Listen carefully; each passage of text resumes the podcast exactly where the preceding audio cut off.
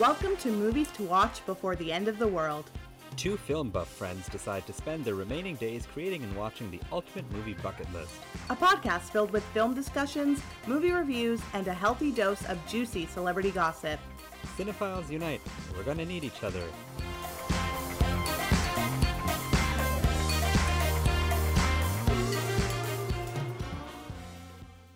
Hey, Monistat. okay. What does she what does just she say that in response? What's up, Vagisil? Vagisil. Okay. Cool. All right. Well, there we are. That's it. That's the whole review. That's the whole podcast for today. Oh, Mita, how's it going? I am living and breathing. Thank you. Good. Good to know. Fake it till you make it. What do we have in the docket for today? A, f- a couple of things. Excellent. So- Okay. Walk us through the Mita. Typically, our first segment of small talk would be uh, the at the movies. Yes. However, I did not go to a movie this week. There was nothing. I thought you were going to go to Evan Hansen, I was gonna go to Evan Hansen, but then you I, heard all the terrible reviews of it. I've heard all the terrible reviews, and I just didn't feel like it. Yeah. I wasn't in the mood, and there's nothing out really that I kind of want to see, except for that one Martin Scorsese movie. I can't remember the name of it right now. There's a Martin Scorsese movie out now. It's like about a. It's Oscar Isaac, and it's like counting cards. Is it Martin Scorsese? Am I, I don't think so. The card counter. Yeah. Tyler Sheridan. Is it Tyler Sheridan? Okay, no, no, I Paul really don't know. Schrader. It's not Martin Scorsese. Why did I think Scorsese is involved? I don't know. I thought also that would have been a bigger deal. Yeah, I feel. Yeah, I don't know why. Like, why? Why are you like Martin Scorsese? And I was like, pardon me. Cut that out. Well, maybe I'll figure out why I thought so. I've thought about that, but it's only playing at one theater, and that theater is really far from Yeah. me, and so I don't want to go. But yeah, I just like didn't have the urge to go see anything. But there's a lot of movies in October that I'm looking forward to, so Yeah. I'll be going to the theater a lot. So Don't worry, meet that the movies will continue. Um, but this last week, I'm renaming it for just this one week. It's called Mita and the Idiot Box, Okay. which is another word for television. television? And I'm going to talk about like my first love, which really was television. Fair enough. Yeah. Um, but this last week, I have watched so many shows, and I haven't you really have. I haven't done that in a long Yeah. time. I watched the first season, or well, the only season of Mayor of East Town. yeah. I watched. I'm forgetting what I watched now. Um, Killing Eve. I'm, Killing Eve. I'm almost done. I'm almost done the third season, so I'm almost all caught Oh up. Oh wow. So fourth season won't start until 2022. So Am we'll I see. watching Killing Eve? You're watching Killing Eve. Okay. Yeah, you are. I just sure. finished Sex Education season three, which I I love Sex Education. I really enjoy that show. It's really Yeah. well made. The characters are really good. It's like a well written high school show, but like I think a high school show that adults can really get into. Should I watch that next? I honestly do recommend it. I find it very endearing. How many seasons is it? Three seasons, eight episodes. Okay. each. It's not terrible. Eight episodes each. Yeah, Half hour, or hour. hour.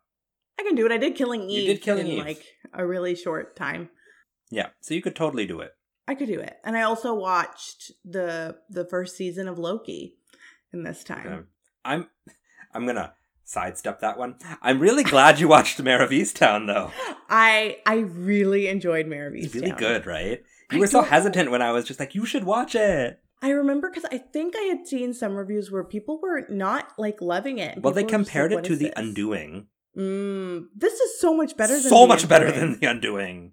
The, this okay i think the problem with a lot of people in today's world is they look at the undoing and they're like look at her hair look at her clothes i want to live a glamorous life I want New York." green, long green coats. i do really want a nice olive green coat um i don't know if my coloring would work for that but i, I want nicole kidman's life yeah, in the undoing and if you look at Mary Town, like you don't want any you don't of want any that of that. No. but it's so much more realistic and it's not this like fantasy escapism world of like of true crime Well, I also find that like The Undoing, and it's that's a very astute observation because Mare of Easttown really grounds crime and it grounds drama in a very real Mhm. place, whereas The Undoing is this weird fantasy world of like murder and like sex and like it's kind of like meant to be a little erotic, but it is about a woman who is brutally murdered. Like it's yeah it just feels kind of gross. it's also supposed to be like this big shocker reveal and like this big twist and it's not at all. Oh, it is completely plausible. Yeah. One, and then also like you ga- gave it away in the first episode. Yeah. Like we know who did it. So why are you still trying to play this like alleged cat and mouse game Yeah. that's like not even there? But Mare of Easttown, I actually like.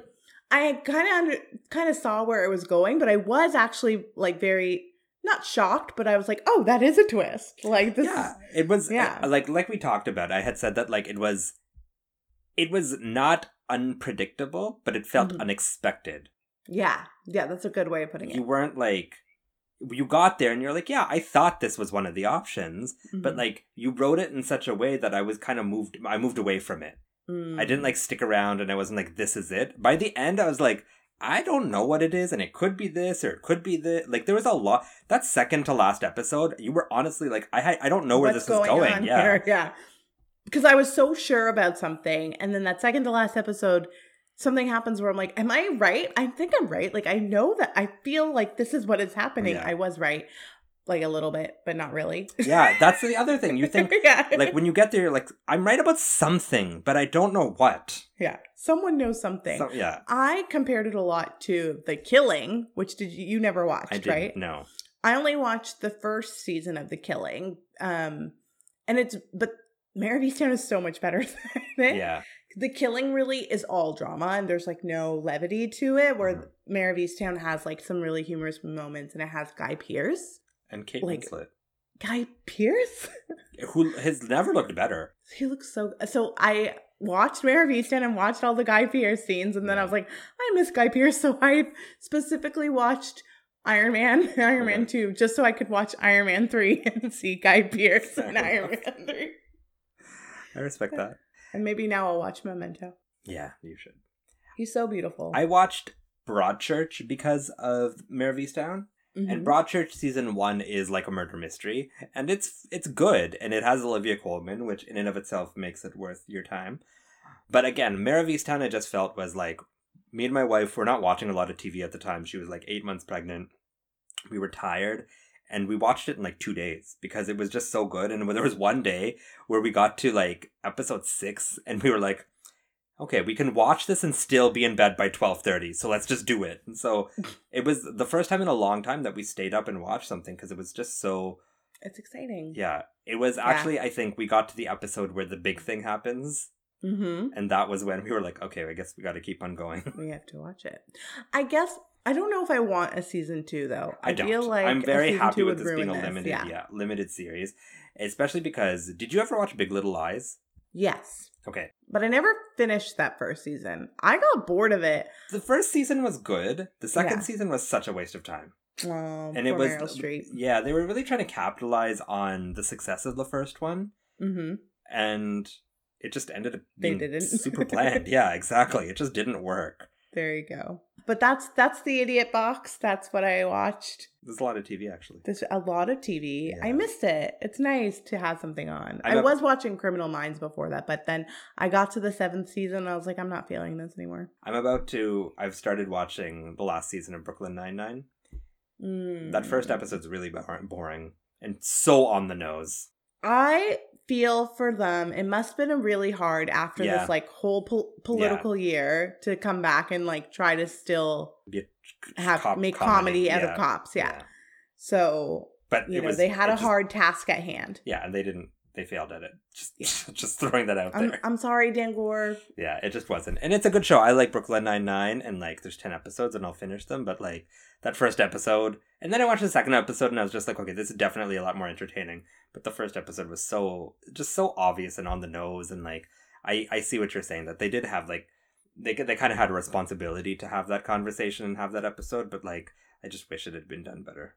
It's a hard thing to do. I'm glad that they at least acknowledged it, though. I think they had to. I don't think they had a choice. Yeah, I don't think they. Think I don't think they could have just ignored it and been like, well, it's let's not just pretend not the days of The. Office. Why? What did The Office ignore? they didn't ignore anything, but like when you watch certain episodes now, you would not be able to make that show now. Which I hate when that's the uh, like when that's the attitude about it. Because I'm watching the op- The Office is my background background show right now, Yeah, and it's just it's so entertaining. But we still have it. That's that's what we have to appreciate. What we have. Yeah. Yeah. Okay, so um, next on our itinerary, Fine. You told me you had two topics that you could talk about today. You can. Do you want to talk about both, or do you want to talk about? I think I want to talk about Jennifer's body. Oh, really? You want to get into it? You're done. You don't want to. Talk? We can save those for another time. Okay. Yeah. You sure? Yeah, Because I came up with a nifty title for. we're gonna have we're gonna have to leave our listeners in a little bit of a lurch here, and just uh, it'll be good next time. But we've had we talked about TV quite, for quite a bit, and I think it's time. I think that we have to give them what they they came here for. it's time for the dot dot dot. It's time for the dot dot dot. All right. Nadeem, we We- watched a movie this week, not just not just the television. We watched one of my picks. We did. Yes. Mita, what did we watch? We watched Jennifer's Body. Juniper's body. Jennifer's. Jen Jennifer. Her name is Jennifer. We, we did watch Jennifer's body. Let me give you all, lovely listeners, a quick IMDb breakdown of what Jennifer's body is about. Yes. A disc discro is The that how you- yes, thank you very Yes. much. Mhm. A newly possessed high school cheerleader turns into a succubus who specializes in killing her male classmates. Can her best friend put an end to the horror? The horror. horror. All right, Mita, Yeah. talk to me. Why did we pick Jennifer's body? Well, I actually watched this recently within the last year. Okay. Because in the last couple of years with the Me Too movement, a lot of people have brought up this movie um, as being misrepresented at the time that it had come out. And so I was really interested to watch it. And I'll say this before like when this movie came out in 2009, I was like 18 years old and I was really just like over Megan Fox. Yeah. Like, why are we all interested in her? Like, I don't think she's bringing anything to the table. And the way this movie was like marketed towards people, it was looked like this was just a movie about a girl being hot. And so I was like not interested in it all. And I always just said, like, nah, I'm not going to watch that. Even though I really loved Juno and Diablo Cody had written Juno and she wrote Jennifer's Body as well. And she was just coming off of her Oscar win. And so, like, it was an exciting thing to see. But all of the reviews for this were terrible at that time. Mhm. So then, cut to 10 years later, people are like, no, like, you need to rewatch this movie. You need to rewatch this movie. Like, it does mean something different. And I had very low expectations because I thought, oh, this is just like all hubbub about Megan Fox. Like, I understand she went through a hard time, but I don't think I will be interested in it. I don't think it's actually what people are saying it's going to be. Mhm. And then I watched it and I was very surprised by it. It wasn't what I thought it was going to be. I was Mhm. very surprised when it happened. And I was like, no, I think Nadeem should see this one. Like, I want to know what he thinks about it, especially coming from the writer's perspective, because I think Diablo Cody is very talented. And so I want to know what, what you feel about it too. And so that's why I picked it. And I felt it fell into place with Halloween. Okay. Yeah.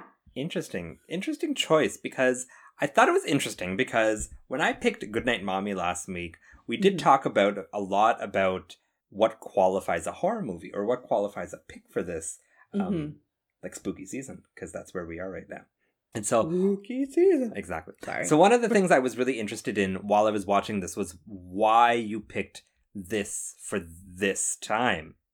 And was it because Jennifer's Body is technically a comedy horror or does this scare you in some way? there are scenes watching it the second time there are scenes i was like oh that that it did spark like that fear Mhm. but going into like making my list because you know me i'm a planner and i Mm-hmm. have this list ready like the second we decided what we were doing Yeah. It was that this falls under the genre of comedy horror Mhm. and a lot of the interviews that I've seen Diablo Cody in, she talks about how like she was given carte blanche after writing Juno, and all she ever wanted to do was write a horror film. And so she really saw this as her horror movie. And so she's put it into that genre and into that box. So I felt like it was appropriate to watch this at Halloween time Okay. Yeah. That's reasonable. or spooky season time. But I I am very curious to know what are your thoughts on Jennifer's body? Yeah. I'm like so nervous about this one for some reason because I feel a very certain way by Okay. it. Yeah, and I I just I want to know what you feel. so first and foremost, I definitely was not looking forward to this. and only because of the it does have a pretty bad like rep. Yeah, I think uh, Diablo Cody came off of Juno and she made this, and people were like, well, what the hell? And I remember there was hype around this because Diablo Cody is a writer and she essentially became a cele- celebrity overnight. Mhm. And so people were looking forward to what had she this woman written next, and then she wrote this, and people were like, "This is lame sauce. Why? It, like this woman is Sorry. maybe just a." Lame sauce is such a Diablo Cody thing to say. I thought it was apropos. there we go. I'm, I like that. Good job. Um, yeah, I, I think people were just like, "Well, this woman was clearly just a one-hit wonder." Mhm. And I think the other thing was, I think Juno really was divisive for a lot of people. it's very niche. Yeah. It's very niche and it's very divisive as a as a film because it has a lot of heart, and I think Mm-hmm. it it's. I think the reason it was successful was not the dialogue, it was the story it was trying to tell and the character she created. It's the dialogue that kind of took over though, and that style of dialogue, and I can see the older I get, it being kind of annoying.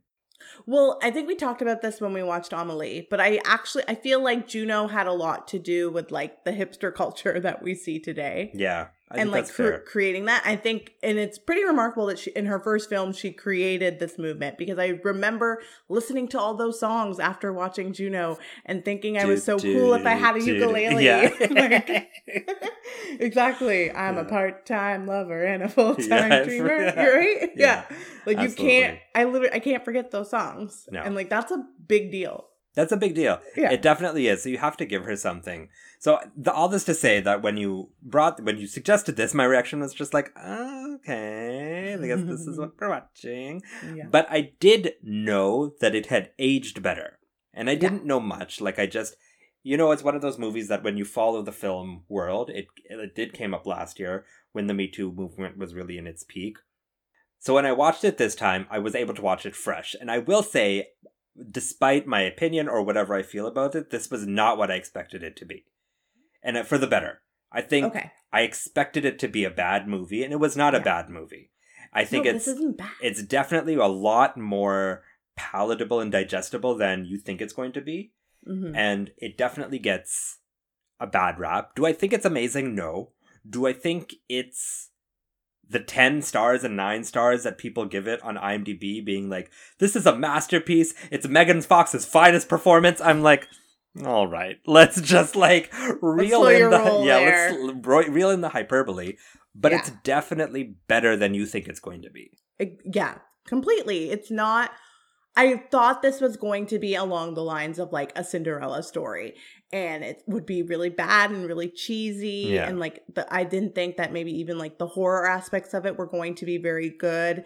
And also, I had no at that time, I had no idea who Karyn Kusama was. I hadn't seen anything that she had done. I don't know what she had done at that point i don't think she had done much right? And so I didn't know who she was as a director. And so now watching it 11 years later, you know, it it looks really beautiful too. It's a very pretty movie. Mhm. There's some really nice shots in there too, but it's not that like cheesy teen horror. Let's just sort of like exploit these women for their bodies movie that I thought it was going to be, and I love that about this. Yeah, and I think it's definitely a lot more. It's way more than that. And I Mhm. think what I read about this in the IMDb, and I'm sure you read this too, is that it was this was marketed by men for men, Mm-hmm. and that was a really dangerous place to put it because Mhm. essentially all they did was say, "Here's a movie with a hot Megan Fox Literally, that's what That's they it. wrote. Yeah, with a girl on girl scene." she's spoken about in like interviews how she was trying to talk to the marketing team about like where she saw this Mhm. the marketing should go and literally what was written back to her was just three words and it was megan fox hot Yeah, and that's it that's their whole plan and like they did that successfully like that was what the marketing Yeah. was but that's not what this movie is about at all it isn't. It is definitely about a lot more. That said, hmm I don't think it's as much about the things people want it to be about. okay Where- where give me your thoughts. Well, give me your thoughts on like the I- subtext so- and like where, like how, how, how when you watched it the first time, how did it make you feel? Like, what were your, what were your thoughts? I really thought that this was mainly about female friendships. Mhm. And I think a lot of people want to see sort of about like the afterfall of like being, you know, sexually abused or being raped or anything like that. And I can see those aspects of it too. But the one that I think that is more important and sort of has more of a shining light towards it is those female friendships and seeing the characters Needy, played by Amanda Seyfried, who's like also very good in this. Yeah, absolutely. baby Amanda Seyfried and then Jennifer, played by Megan Fox, and sort of the toxicity that there is when there's these female friendships, especially in high school, Mhm.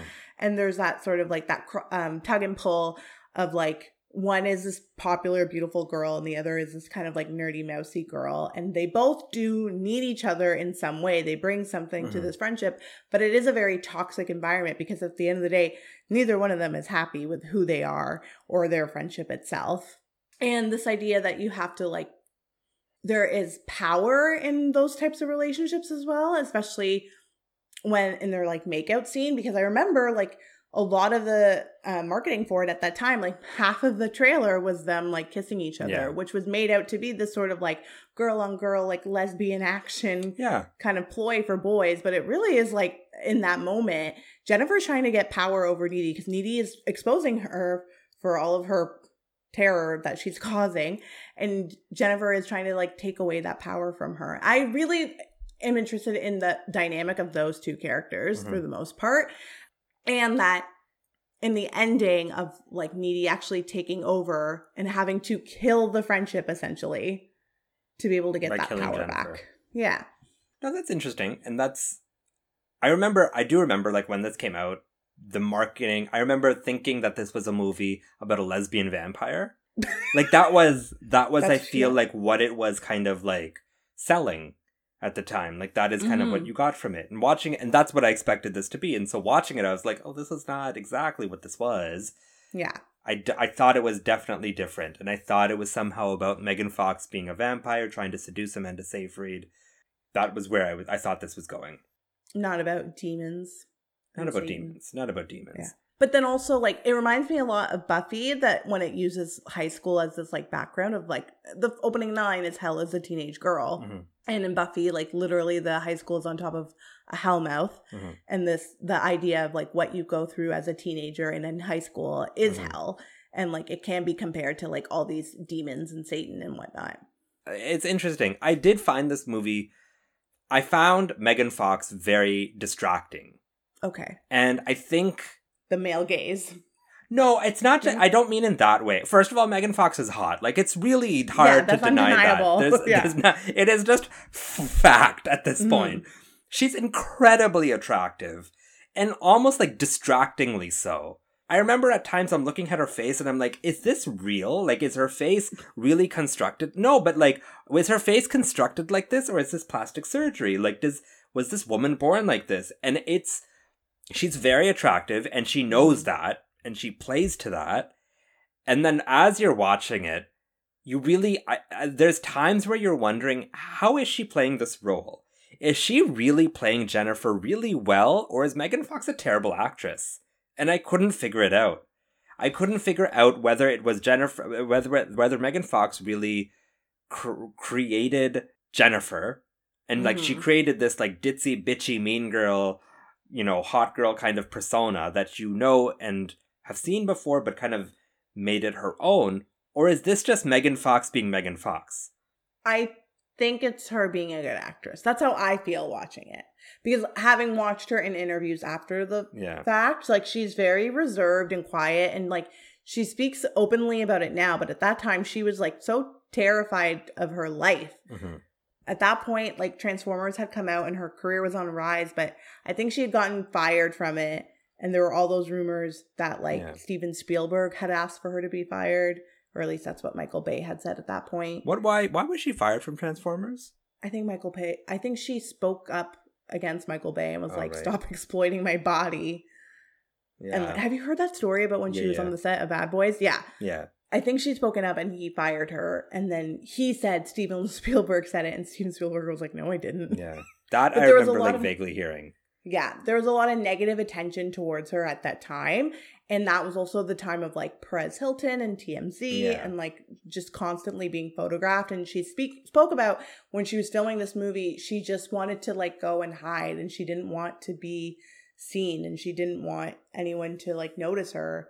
I do think she has she shows talent in this movie. I haven't seen enough of her work to like Yeah. say she's a talented person, but I don't I don't think she's this like bitchy teenage girl Maybe. who's eating boys. Well, obviously, well, fine. She's not cannibalizing people, but She was married to to Brian Austin Green. She was. Yeah. She was married, and now she's with that guy from Machine Gun Kelly. He is Machine Gun Kelly. No, he is Machine Gun Kelly. Isn't aren't they a band though? Is- no, it's just him. that's his name. Yeah, Machine Gun Kelly. Whatever. So she's MGK. with she's with Machine She's Gun with Kelly. Machine Gun Kelly. Cool, Megan Fox. She hasn't Oh, been in a Megan movie in Fox. ages either. No, well, she had a rough time. I don't blame her. Yeah, I fine. wouldn't.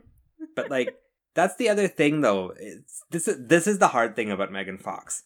She has had a hard time and she had a hard time for how attractive she was. And like it Mhm. wasn't people tried to exploit her attractiveness. It wasn't how she wanted to be perceived. She then receded from the industry, but she is still Megan Fox because she's hot. Do you know what I mean? Like Megan Yeah. she doesn't have to do anything. She's a celebrity of, because she was in Transformers and Jennifer's Body. This is like really this is her claim. These are her claim to fame, and now she's a celebrity because she is as attractive as she is.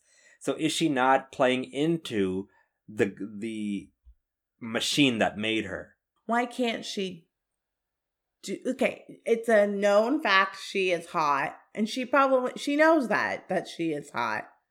So I don't see why she can't play into like Because the that is whole- who she is. Yeah, She's but the, her whole girl. point, the whole point she receded from the industry was be- she said she was being exploited. Yeah, because you can when she talks about being like 15 years old and them pouring water over her like while she's wearing a bikini Yeah, and like a group of men just like watching and staring at her. Yeah, Like that's not cool and that will have No, some for sure. trauma towards someone. absolutely. I'm not Yeah. denying that. But now, she- isn't she just take? Isn't she just profiting from that? Is she profiting? I don't think she's making any money off of this stuff. I don't know if profiting is the right term, but I maybe actually. Like you don't like know. she's, having her moment because she was she was wronged for a long time.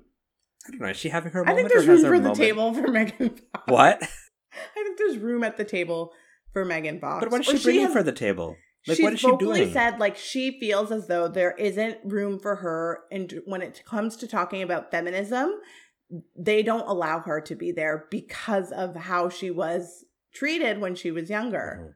which that's not her fault No, that's not her fault. that's I, the yeah that, that is not her fault. I don't know. I find her a complex. She's actually a very complex very person complex. with a Mhm. very complex situation, and I don't think it's. I don't think it's a very like linear way to look at it. You can't be like this is the situation with Megan Fox because she was exploited when she was very young. Mhm. That exploitation is what made her who she is, and continues to be the thing that makes her who she is. And she's not at this point completely she's not Cameron Diazing herself and being like I'm done with the industry either. So in some But way see, isn't she I like don't taking like that about Cameron Diaz. Like, I want a good Cameron Diaz movie. Oh god, Cameron Diaz can go. Like that we're not missing anything. no, don't say that No, about Cameron sorry. Diaz. Not a Cameron Diaz and Vanilla Sky is like one of my favorites. Yeah, you love Vanilla Sky though. I do love Vanilla Mhm. Sky. Okay, but I also love the idea that all the boys. So it, typically in a horror movie, Mhm. You see the girl like in these like scary situations where she's like turning a dark corner and like she's getting attacked and killed and murdered. But in all of these, all the boys are just like willingly going with Jennifer and they're all just free because she's not seen as a threat. Well, remember, not really, because that uh, second guy that she kills, the gothic, the the emo guy, Yeah. that he's not like readily. He's like la la la, like it's not that way. He kind of sees it as a freaky location. He starts to question it. He's still driving in a neighborhood. I- I- If it was me and in that car, be like, this is not where this person lives. I'm not driving in this scary neighborhood where none of the houses are completed. I'm not going to go into this window that's like not. Yeah, uh, but- he goes into it willingly. you do. So do the girls in those horror movies. They willingly go. I don't know. I just feel like they were all didn't see her as a threat, and so that's why they were willingly going. So the first guy she sleeps with, who is he? I'm forgetting already. The jock in the forest. So Oh, like his right. friend Yeah, had yeah, just yeah. died, and she's just like, "Come with Yes. me for a second. So Let's he is talk." definitely he goes willingly, like Yeah. flat out. But I don't think after that they do. But the jo- the emo guy who was on Veronica Mars, the emo guy, I'm forgetting his name, Kyle Gallner or something like that. When she approaches him, which by all means, like she has never shown an interest in him once. Mhm.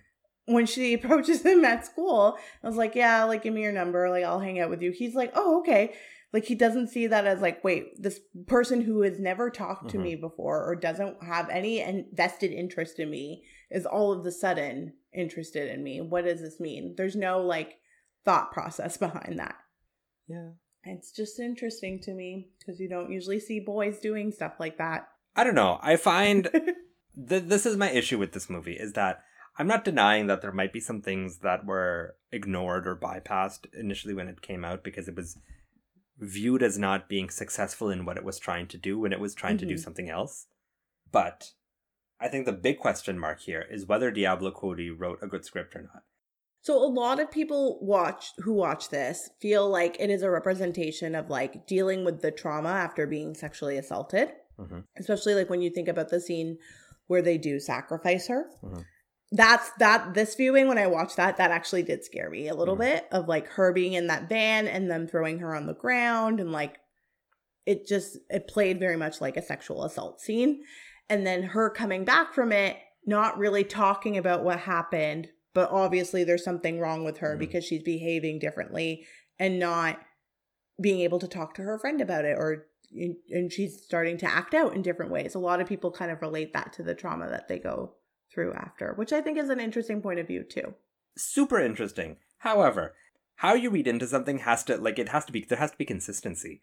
So what are Mhm. you saying if that if she is a rape victim, if that's what the like the allegory is, is that she's a sexual assault victim who comes back and acts differently and all of that. Talk to me then about her relationship with her best friend and what that results in at the end of the movie. Like what are you what what is she trying to say then? She eventually does talk to her friend about it and like is able to come clean about what happened that night. And then that trust in a way is broken when the friend it's hard because in this situation she is a demon. So like you don't think that that's a good thing. That's obviously not a good thing to be. But that's my but that's my point is that like i think what you're saying about like it it it, it being an allegory for a sexual assault victim is great but it doesn't work all the way it doesn't it doesn't fly all the way through which i is can see that ei- too which is either in kind of I- irresponsible it's either irresponsible it just wasn't her intention and it's just what people are reading into something that Mhm. was What- never meant to be that Yeah. What she has said before is that she actually feels like the two characters kind of represent herself. So Diablo Cody is not her real name. oh my god really you not know? Yeah. Her real name's like Becky or Yeah. and she says that the character, Amanda Seyfried's character, Needy, Mhm. represents like Becky. I Mhm. don't, I, I can't remember what her real Yeah. name is. And sort of just like the nerd girl or not really out there or not understanding their power Mhm. and that Diablo, when she renamed herself that, is Jennifer and having like this strength and this like was I guess, diablo like, her stripper anger. name I don't know. Yeah. not that it matters but she's curious. also spoken out about how like after this came out, people were so terrible to her because Mhm. they thought that this was a terrible movie. Mhm. I don't think it's as bad as people made it out to be. Like, I really don't feel like it should have that low of a score on Metacritic. And I do think that when you win an Academy Award for Best Original Screenplay and you Mm, come out with this, tough. I can see how people would be like, what the hell is this? Mm. Like, this is your follow up to that? I kind of want to rewatch Juno and just like because when I think, do you think that Juno is that great that I don't know. I want to look up what one what was nominated that year? Yeah. Yeah, It was a pretty bleak le- year. I think it was the same year as like No Country for Old Men, There Will Be Blood, both of which are adapted screenplays. really, two thousand seven. Yeah. Yeah, on. You're a part time lover and a full Can we talk about Adam Brody a bit as I look this up Sure. and how like I feel like Adam Brody is really underrated as an actor. Yeah, he was okay. I think he he gets things, which is what I like about him. Yeah. Like he'll read something and he's like, I get this, I know what I'm doing, Yeah. and like he'll do it. And I just I feel bad for him because I I think he could have had a very different career if it wasn't for the OC. I think the OC ruined him. Yeah, I can see that too. Mm-hmm. 2008 Academy Awards. Best Writing Original Screenplay. So Juno for Diab- Diablo Cody for Juno, Tony Gilroy for Michael Clayton. I love Michael Clayton. Tamara Jenkins for her car blows up. Savages. Huh? I hope her car blows up. Yeah. Brad Bird for Ratatouille. And Nancy Oliver for Lars and the Real Girl. Okay. It's a pretty blah list aside from Ratatouille, if I'm being honest. Yeah, It's a pretty It- unremarkable list. it is. Ratatouille is like, incredible, but other Michael- than that. Michael Clayton is only really great to me because of the performances. Yeah. And because of, like, it's actually a pretty bland movie, the performances are really what elevate it. Yeah. I do enjoy Lars and the Real Girl. I, I haven't watched it in a really long time. But it's like But that's also largely because really of Ryan quirky. Gosling. Yeah, that's true. He brings something to that. Mhm. Like, because it otherwise that character is really creepy. But like Ryan has a little charm to him. Yeah. That Yeah. It makes it work. so I think it's a fair win. I think it's a fair win. I think she does a very nice job, but I also think that like one of the reasons sh Juno won was because the two frontrunners for Best Picture were No Country for Old Men and There Will Be Blood. So it was a very dark and masculine year, and Mhm. Juno was light and safe. Well, that whole thing. It's Atonement, Michael Clayton, No Country for Old Men, There Will Be Yeah. Blood, and Juno. Yeah, exactly. Those are like four really unpleasant films, yeah. and Juno. what a fun time. Yeah. I do think I noticed it this time more while I was watching this for the first time. The dialogue was a little grating. I think it's because we're older, though. Maybe. But it was I. I think if I had watched this as a teenager, I would have started saying things like this for sure. Maybe. And I can totally see that. But again, as an adult, I was kind of just like, oh, Diablo, do you have to write like this all the time? Especially because I saw Tully last year Mm. and it's not like this. But I think she's grown. Yes, too. exactly. yeah, she's a new woman. That Diablo Cody. I do really like her though. I think she's Do a you? talented woman. I, I, and I think it's interesting because I think watching Tully kind of made me appreciate her a lot more. Hmm because I found I was like, oh, you don't have to just be Juno all the time. And if I had seen Juno and then Jennifer's body, I would have, I think, made me like her less. Mm. Because I think the fact that they were like back to back movies, it's just like, oh, so is this, you just write all your dialogue like this? She wrote Ricki and the Flash. Yeah. Oh, okay. That's a movie. Yeah. Have you seen it? No. It's a movie. Yeah. I don't know. I think she's okay. Oh, but she did young adult too. I young like adult, young adult. I actually quite like. Yeah, I like young adult a lot. But again, better written, better dialogue. Mm. It's and it now when you kind of think about it, it feels like that's what she thinks young people sound like. But at that time, like No, Mita, no one was talking like that. I was 16 when Juno came Were they out. talking like that? We started talking like that because of Juno. Yes, but- she created something. Which is quirky in Juno, but I think it's repetitive in Jennifer's body. In one years movie, later, it's one it kind of takes its its toll. Yeah. That's true. It kind of just doesn't seem like it. But it worked in Juno because it was one movie, it was one world, it was one character she'd created. But now it's like you're kind of taking that and putting it into another world and other characters, and it just starts Mhm. to feel like, it- can you write differently? It does also kind of feel like, for me at least, it feels like a, a rip off of um Joss Whedon and Buffy because they too had that kind Mhm. of dialogue and that language, and then that's what challenged him to write one of the the best episodes of Buffy. But Mm. this is not a Buffy podcast. It's not a so- Buffy podcast. But like, there's an episode where there's no dialogue at all, guys, and it's really good. but this does make me say that I do think Diablo Cody is good because she does have other films outside of the realm of this. But this the- like teen sort Yeah. of drama kind of. Yeah, And she the- can switch. She can she did switch though. But at Yeah. the time, this was all she was doing. Hmm. It's interesting. You seem very blasé about it. I don't know. I went into this like feeling a certain way and like you have a you have the power of persuasion. I'm not trying to persuade you, and I don't want to change your mind at all because, yeah. like, that's the whole function of this podcast. Yeah. I want to watch it a third time now. Oh, I yeah. do. Yeah, you know what? You- But I will say this: it is entertaining. Uh, yeah, I was not bored. Yeah. Yeah. I was actually super tired. I was watching my son that night, and I was not He bored at all. Jennifer's he Body. did. He watches all these adult movies at two months. Wow. Yeah, I I hope definitely. you're writing down all the movies that he's seen. No, I'm definitely not. I, I sorry. I was. I was entertained, yeah. and I think I might watch this again, even. Right? Because I feel like this is going to go on my Halloween docket. Oh, really? Yeah, I do like it in the idea of, like being a Halloween movie. Mhm. I don't know if I would watch it like just randomly throughout the year. Yeah, it doesn't feel like to fit in the right spot. It doesn't have the timeless quality of like a Rosemary's Baby or an Exorcist kind of thing. I would only watch those during I watch The high holiday. I love them. I love them year round. Like I well like I love Zodiac year round and I love Silence of the Lambs year round. Yeah. Okay, I can see where you're going with that. But I will also say that in terms of like a horror comedy, I prefer something like a Happy Death Day over this. oh, interesting. Happy Death Day can be repetitive. Yeah. Quite literally. Quite literally, yeah. Isn't that the point? I was just about to be like, isn't that the point? Not Happy Death Day to you, just Happy Death Day. yeah. I have to rewatch it. I've only seen it the one time. Yeah. Yeah. But it's nice. Yeah. Do you have uh, sequel prequel ideas?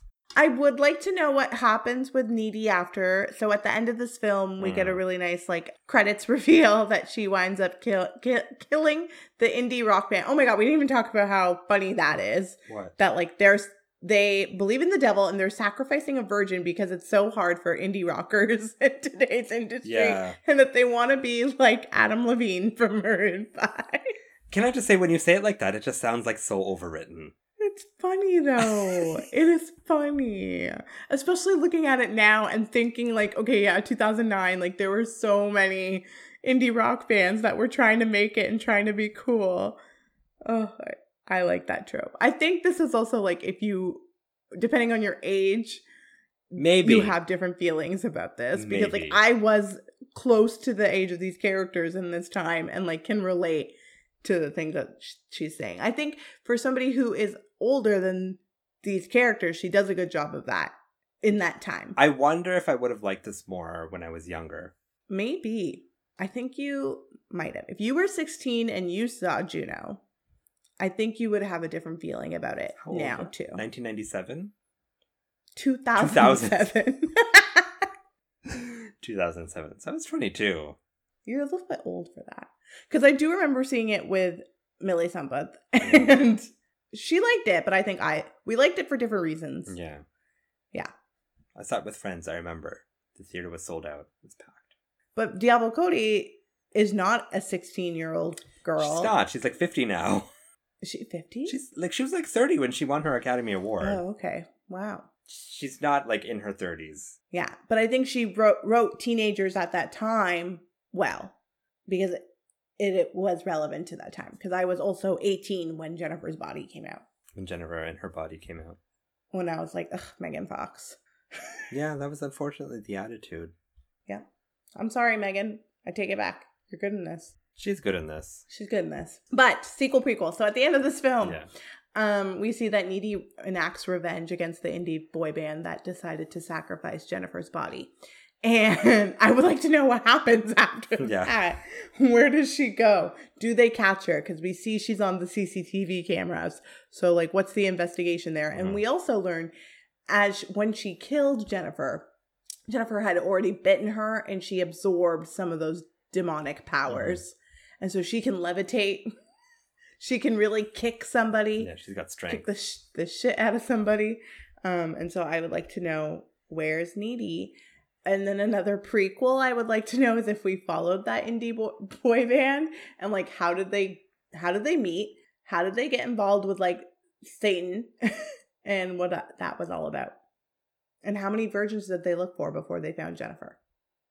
Oh, and the other point I wanted to make though, I just feel like a lot of horror movies also make the trope of sex is bad, and if you have sex, that's what's gonna get you killed. And in this, it's the exact opposite of like she thinks that if they think she's a virgin, they're not gonna hurt her because they would want somebody who like has that practice and who's like able to perform.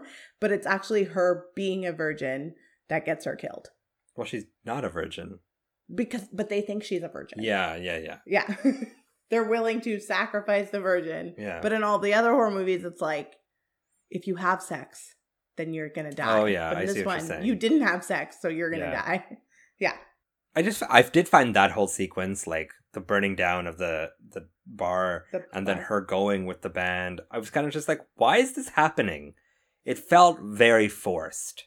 Mm. Like the burning down of the bar, I was like, something catches on fire and suddenly the entire thing is engulfed in flames, and it's kind of like, well, well, why is this happening? And I get later you realize that like the band set the place on fire, Yeah. and blah blah blah. But like at the time, I was just kind of like, this seems like an over, an overreaction for what started off as a small fire. Secondly, why does she go with them in the first place? Because she's a stupid teenage girl. But that doesn't make sense because she goes with them, and then in the flashback where you find out what happened, very quickly she starts she gets scared. Well, she wanted to hook up with the band Lead, leader. Yeah. she wanted to hook up with Adam Brody. Yeah. What girl didn't Absolutely. in 2009? And I think when she was in that van and she saw like all the Satan ritual stuff, Yeah. she was like freaked out. And the fact that they were like all there together. And she asks, she says the line, Are you guys rapists? Yeah. it's kind of funny to think. Ah, I enjoyed it. well, now that we're at that point, tell me a Yeah. rating.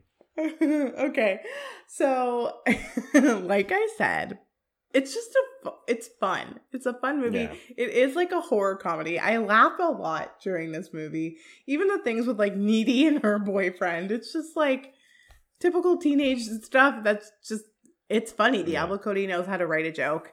But I also think it was like really wise beyond its years in that sense too, because like there wasn't very much like this in 2009 and I'm trying to remember like what other teen movies had kind of come out, and like Twilight was sort of like just starting. It's Yeah, like really? Twilight was 2008. Okay. I feel So like yeah, was not starting then. Oh, not yeah. starting, but like go. It was getting into there because like first movie was 2007, so like the third was probably 2009. Okay. I was like thinking, what was I watching in 2009? Pretty Little Liars was something that I was Yeah. watching in 2009, right? Like teen at that point, like Gossip Girl was third or fourth season. Like teen things that were available for teens weren't funny like this, and they weren't ironic like this, and not something that I think we could co- conceptualize and actually understand. So I don't I don't know if I had seen this when I was younger if I would have gotten it Yeah. for the same reasons that I get it now. But I was so discouraged at the time because of all the negative attention and and it being a Megan Fox movie. And I'm disappointed that I didn't watch it then because I really enjoy it now as an adult. And I am able to grasp those concepts that are behind there and um, actually enjoy it for what it is. And then the other thing that I really like about it though is like it's not subtle with its message whatsoever. Mhm.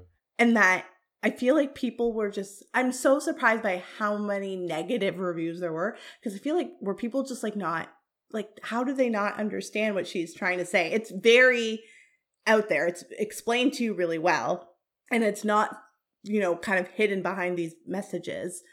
And so I don't I'm having a hard time grasping why like people were like too daft to understand it then Mhm. but we're all able to understand it now. And I yeah. like that when we're watching it now, like I like knowing that as a society, we've grown in a way and we are able to sort of conceptualize and understand these concepts a little bit better.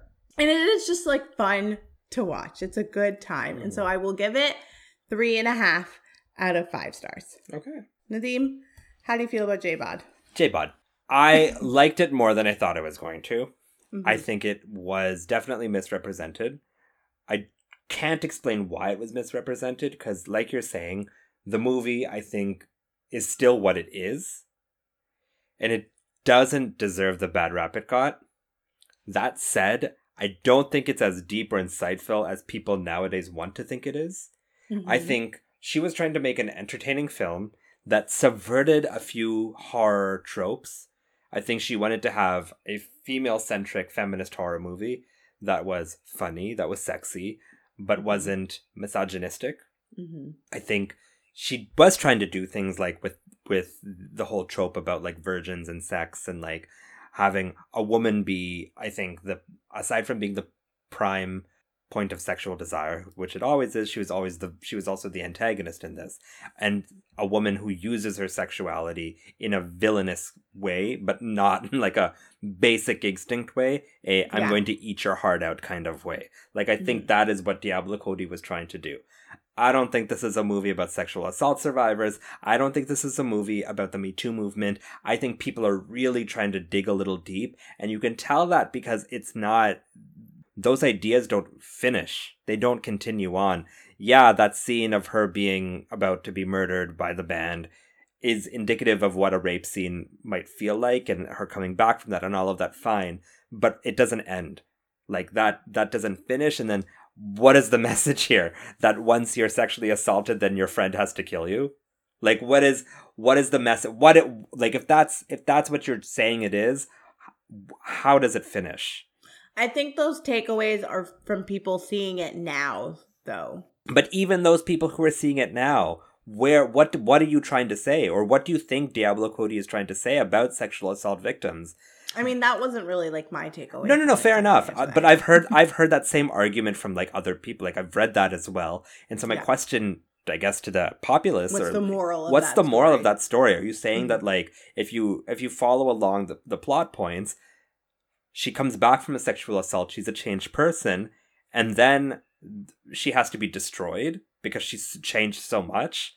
Yeah, I think if that was the actual intention, there would have been a well crafted ending. Yeah, it would have been a little bit more Of, different. like It- her losing that demonic spirit. demonic spirit or having some rebirth or something something a little bit more cathartic this just feels like it, it's it, it ends the story so i don't think this is as deep as it was trying to be i do think diablo cody was trying to do something fun and interesting and different Mhm. to a horror movie but within the confines of a commercially viable horror movie and i think much like people like to do they i think are giving more credit than credit is due However, that said, this is worth your time. It is entertaining. Megan Fox is really good in this. It's hard to see if she's really good or if she's just hot and, you know, Uh, like a hot mean That's girl. part of the Megan Fox mystique. yeah, and I think that's a real a, a real shame that she'll never you'll never be able to get past how attractive she is because she I think could have had a career. She had a career at the wrong time. Did she? And like this was like the start of social media. This was the start of like I think if she was like a star of the 80s, that could be something. But like at the time when people are, have their eye on you at all times, people are following you everywhere you go, that the there can be like these crazy stories about your life written that aren't even true at all. But the other thing is, is that like, is she a great actress? She's fine. She's good in this, but she's like Blake Lively level. her filmography isn't vast enough for us to know and the part the reason why it's not vast enough is Yeah, because of all because the of outside factors right So I guess we'll never really know. But that said, this is entertaining. I will watch this again. Actually, like, I don't know if Mhm. I'll sit, I'll seek it out necessarily, but I will sit down and watch it. I wouldn't call it a horror classic or a Halloween classic, but it is. eh, Diablo Cody is a is a good writer. Is this her best work? No, but Diablo Cody's average work is better than some writers' best work. So for that reason, this gets three stars. three okay also everybody go watch tully Tully is really good. I actually really like young adult. i like young adult. I really like i really loved tully Yeah. and like i'm not a mom i cannot Yeah. relate to that one bit but i felt like i could Yeah. and she's so good at that It's very, very appealing. yeah like i'm not a demon out to get all the boys Yeah. Exactly. But you kind of feel this one, but i feel i felt jennifer and her body Jennifer, i understood her in her body. But also, I love Amanda Seyfried. Yeah, we didn't really talk about Amanda Seyfried at all. she's she's very good in this She's too. very good in this. And I think it's interesting because let's give Amanda Seyfried just a little bit of time right now. Yeah, of course. Uh, I think- give it up for Ace S. She was the least memorable Mean Girl.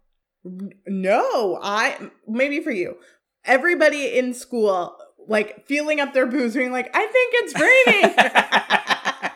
She had some of the best lines She in did. that movie, But she was also, I think, I'm sick. I it's fair enough.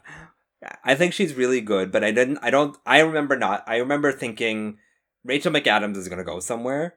Mhm. and Lacey Chabert was she was already out of like Party of Five, so Yeah. it felt like more natural that they would be popular. And I, I didn't think Amanda Seyfried would go anywhere. And our girlfriend has an Academy Award nomination, so I mean, good for her. She has really like kept her like career going. yeah, she's come a long She's way. She's come a long way, and she deserves to be where she is.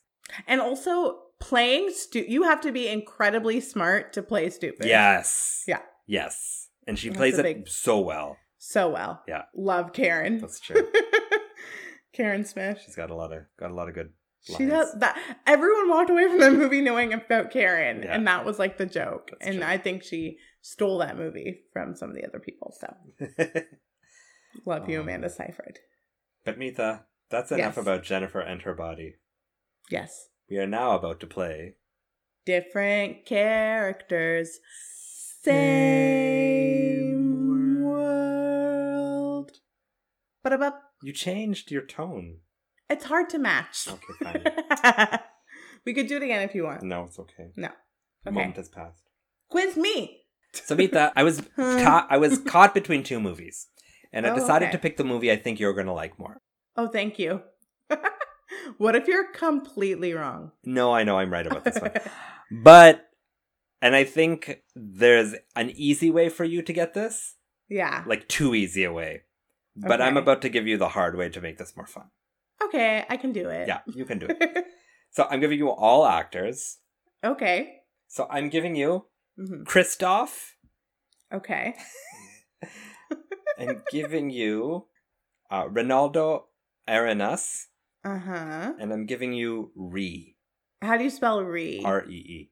what the flip? Okay. And your timer starts now. Okay, so Christoph, I want to say is Jonathan Groff. What? what other Christophs are there? Re?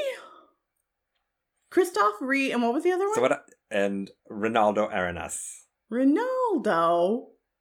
It's not a foreign language film, eh? This is not Uh, and how do you spell Arenas? A R E N A S. I don't know what that is. Um, okay. How is Christoph not Jonathan? I don't know any You got 20 seconds. other Christophs. I'm not gonna get it, am I? So what I'm gonna do Can you give me the easy one after? after? Yeah, Okay. exactly. That's what I was gonna do. Okay. We're How gonna, it not Jonathan Groff? I'm really upset about that. okay. So you got three seconds. I'm you're not gonna get that. Three, two, one. Get. Okay, so now I'm gonna give you the easy versions, hmm and you're you'll you'll get this, and I'm gonna give you them in the same order. Okay. Okay, Okay. so you have Christoph, or you have Jackson Pollock, Okay. you have Ronaldo Arenas, or you have Anton Chigurh. We're watching Mother. Yeah. and Ree Oh my gosh, we're watching Mother finally. Ree was uh, Jennifer Lawrence in Winter's Bone. Re- okay, I and then I was going to do Katniss. Everdeen, and then you would have figured it out. I would have gotten it. So You we could have are- done more obs- a different obscure character. You could have done Joy. That's not obscure at all. Joy is obscure to me. No. No. So yes, next week we are watching Darren Aronofsky's Mother with an exclamation point.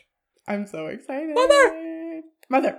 Do you think I'll like it though? I'm not sure if I'll like it. Uh, I guess we'll find out next week when we talk about it. Okay. Yep. So excited. So excited. Where can I find Mother? I think it's on Amazon Prime. Okay, let's hope. Otherwise, you can rent it. And Michelle Pfeiffer. I love Michelle Pfeiffer. Yes, you do. Yeah. Mother, the movie you made me take off of my list last year. Did I make you? Yeah. And replace it with what? Uh, Exorcist. Oh, yeah. Yeah. That was fine. Yeah, no regrets there. the poster for Mother is scary. But that is for next week, Mita. Okay, Before we go, do you have any parting words for us? I do. Hell is a teenage girl. It really is. I forgot to ask you. I was like, you you lived with a teenage girl. What was that like for you? Mm. I did. I'm about to live with one uh, in a few more years. She's got some time. She's got some time, but I'll, Yeah. I'll see it from a different angle this time. Yeah, she's got like what, eight years? Yeah, she's yeah, eight years. But today she was like, she was like getting ready for bed, and she's like, "Papa, I love you. I miss you when I go to school. And I was just like, oh, you're not going to say this in a few more years. not, you're not, absolutely not. I'm gonna No miss teenage you. girl saying that to you. Thank you so much for listening, friends. Please like, subscribe, share, and Rate uh, and review. and we will see you next week for the third movie in spooky season, Darren Aronofsky's Mother. Mother. Have a lovely week. Bye. Bye. Thanks for listening to Movies to Watch Before the End of the World, sponsored by no one. You can follow us on Instagram at Movies to Watch Pod, on Twitter at Movies the number two Watch Pod, on the TikTok at Movies to Watch Pod, or send us an email at movies to watch pod at gmail.com. As always, keep your pants on and don't forget to smell the Kevin Bacon. I don't see